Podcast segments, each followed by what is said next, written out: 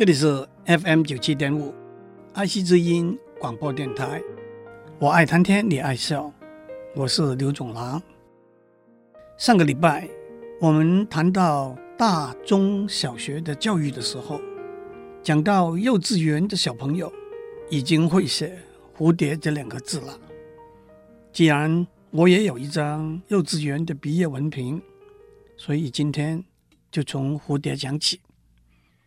战国时候的哲学家庄周，在他的《齐物论》里头有一段说：庄周梦见自己变成一只蝴蝶，一只翩翩起舞的蝴蝶，悠然自得，不知道自己是庄周。等他梦醒过来，却是僵卧在床上的庄周。不知道到底是庄周做梦变成蝴蝶了，还是蝴蝶做梦变成了庄周呢？这个小小的故事可以说有不同的面向的解释。一个面向是梦和现实往往是分不清楚的。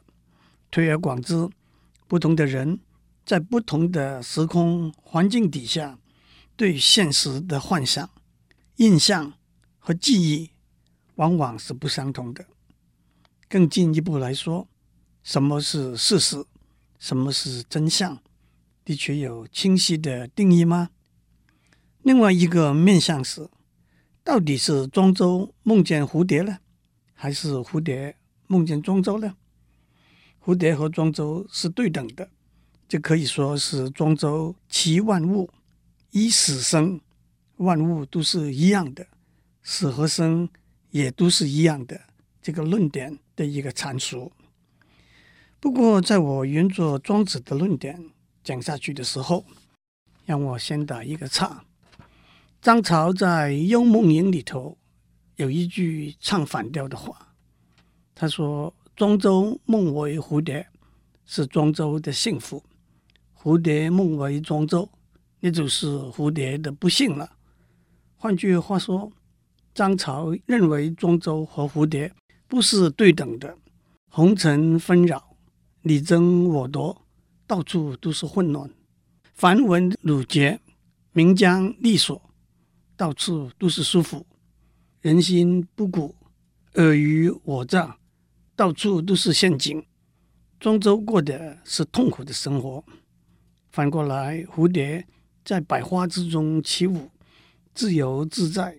无牵无挂，蝴蝶过的是快乐的生活。让蝴蝶和庄周交换身份，可不是一个公平的交易。到底这是俏皮话呢，还是卑视愤俗的？那就不必追问了。庄周梦蝴蝶的故事，在中国诗词里头最为脍炙人口的是李商隐的《锦瑟》这首诗。里头“庄生晓梦迷蝴蝶”这一句，让我先把这首诗念一遍：“锦瑟无端五十弦，一弦一柱思华年。庄生晓梦迷蝴蝶，望帝春心托杜鹃。沧海月明珠有泪，蓝田日暖玉生烟。此情可待成追忆。”只是当时已惘然。许多人把这首诗列为李商隐的七言律诗里头最精彩的一首。有人说这是他怀念逝世了的妻子的作品，也有人说是他觉得年华老去伤感的作品。诗里头描写的是一份迷惘、伤感的心情。读李商隐的诗的人，都会欣赏到他的诗的意境和文字之美，但是，正如梁启超先生说，读他的诗，他讲的什么事我理会不着，拆开一句一句叫我解释，我连文意也解不出来。但是我觉得他美，读起来让我精神上得到一种新鲜的愉快。不过，还是让我试着做一个解释。这首诗开头两句是“锦瑟无端五十弦”，一弦一柱思华年。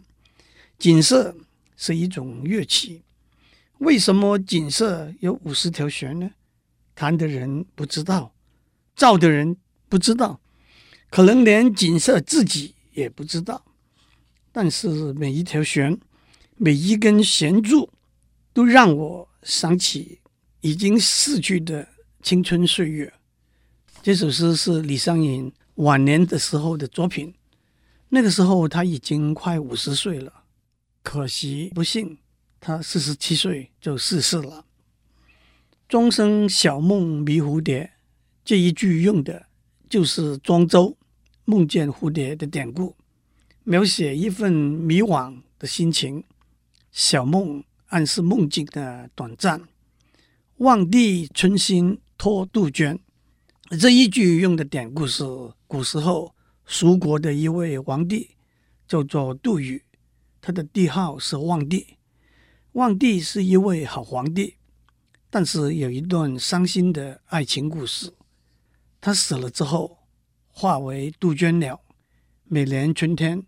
杜鹃鸟飞来提醒老百姓：“快快布谷，快快布谷，一直到口中流血而死。”望帝春心托杜鹃，就是说望帝把他悲哀怀念的心情寄托在杜鹃鸟声中表达出来。下面两句：“沧海月明珠有泪，蓝田日暖。”玉生烟，用珍珠的光润、美玉的温暖，也用泪的哀伤、烟的飘渺，来描述一份追忆的感情。明朝王士祯说，这首诗的第三、四、五、六句是魔句，看不懂，觉得没有意思；完全看得懂，就没有味道了。这也正是梁启超先生的意思。那么这一来，我上面讲的也都是多余的了。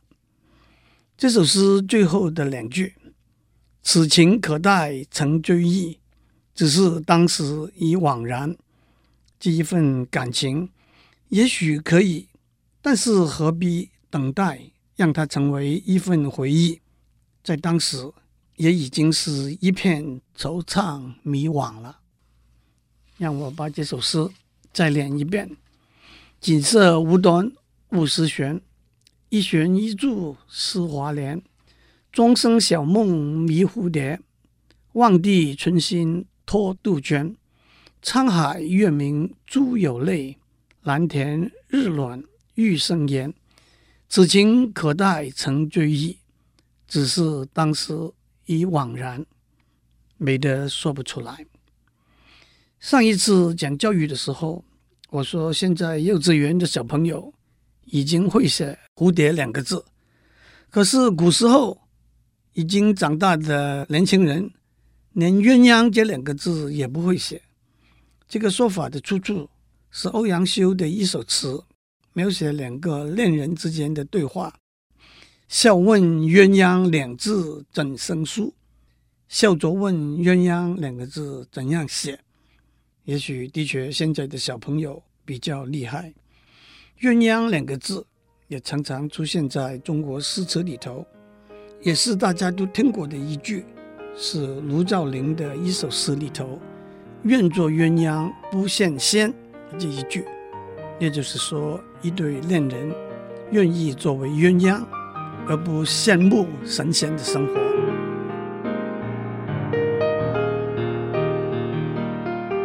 列御寇，他的著作是道家重要的典籍。有个樵夫在山里头砍柴，碰到一条鹿，他把鹿打死了。为了怕别人看见，他把鹿藏在沟渠里，用皂叶盖上，高兴得不得了。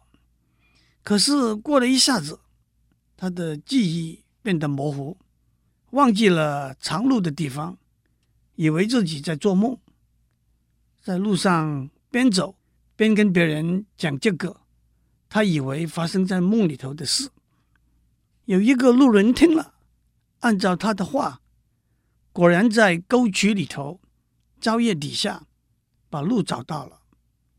这个路人他回到家里，告诉他的妻子说：“刚刚有个砍柴的人梦见打死了一只鹿，却不知道把鹿藏在什么地方。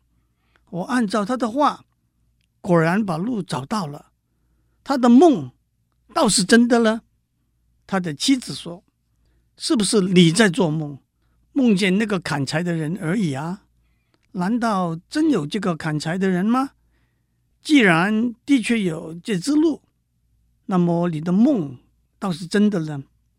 那个人说：“反正我得到这只鹿，那就不必管是他在做梦还是我在做梦了。”樵夫回到家里头，不甘心失掉这只鹿，夜里真的梦见他藏鹿的地方。还梦见把鹿拿走那个路人。第二天，他按照梦里头的线索，把那个路人找到。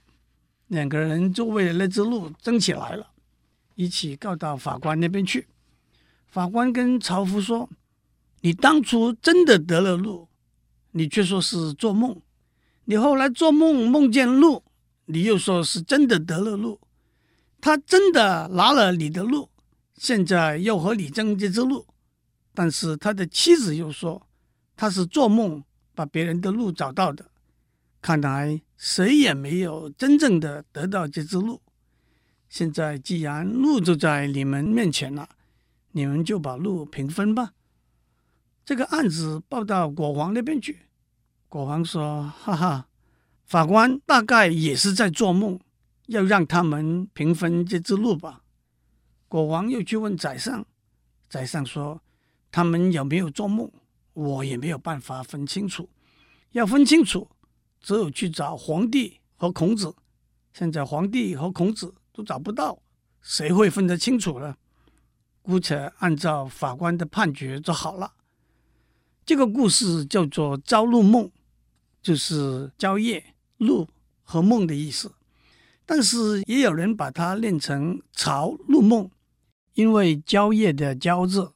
和樵夫的“樵”字相通，也因此包含了砍柴的樵夫的意思。现在“朝露梦”这个典故，就是用来指糊里糊涂、没有把事实真相弄清楚的意思，也有推广为自己欺骗自己的意思。接下来让我讲《庄子·秋水篇》里头记载庄子和惠子的一段对话。也可以说是原作到底是庄周梦见蝴蝶，还是蝴蝶梦见庄周这一个思路而来的。庄子和惠子在河边散步看鱼，看了半天，庄子说：“鱼游在水里头非常快乐。”惠子问：“你又不是鱼，你怎么知道鱼的快乐呢？”庄子反问：“你又不是我。”你怎么知道我不知道鱼的快乐呢？惠子说：“既然你说我不是你，我就不会知道和了解你。那你不是鱼，你就不知道鱼的快乐啦。”辩论到了这里，应该是惠子赢了。原因是庄子掉在一个陷阱里头。当惠子说“你不是鱼，你怎么知道鱼的快乐呢”的时候，庄子顺着他的话说：“你不是我，你怎么知道我不知道鱼的快乐呢？”也就是等于接受了惠子上一句提出的前提：“你不是鱼，就不知道鱼的快乐了。”但是讲到这里，庄子不服输，他玩了一个文字游戏。庄子说：“你不是说你又不是鱼，你怎么知道鱼的快乐呢？”当你说你怎么知道的时候，你不是承认了我是知道的，只是要问我怎么知道而已。的确，我早就知道鱼的快乐了。宋代词人辛弃疾有一首《满江红》，里头有两句，大家也许都听过：“有鹿穷渠求鹿梦。”非鱼定位知鱼乐，用的就是《朝露梦》和庄子关于这两个典故。这首词描写他在山中喝酒，观赏风景，特别讲到山里头的鸟兽动物。这首词的下半阙是这样的：“呼斗酒同君酌，叫一斗酒来跟您一起喝。更小饮寻幽月，走到没有人的地方，寻找清幽安静，且叮咛修复。”北山元鹤，而且叮咛嘱咐，不要忘记在北山那边的猿猴白鹤。有鹿从渠求鹿梦，飞鱼定位知鱼落。在山间跳跃的鹿，让我想起朝鹿梦的故事；溪中游泳的鱼，让我想起庄子关于的故事。正仰看飞鸟，却应人。回头错，正在抬头看天空中的飞鸟，后面有人打招呼，回应了他之后，回头一看，原来是回应错了别人了。让我再练一遍：呼斗酒同君酌，更小饮寻幽月，且叮咛修复百山元鹤。有鹿从渠求鹿梦，飞鱼定位知鱼落。正仰看飞鸟，却应人回头错。最后，祝您有个平安的一天。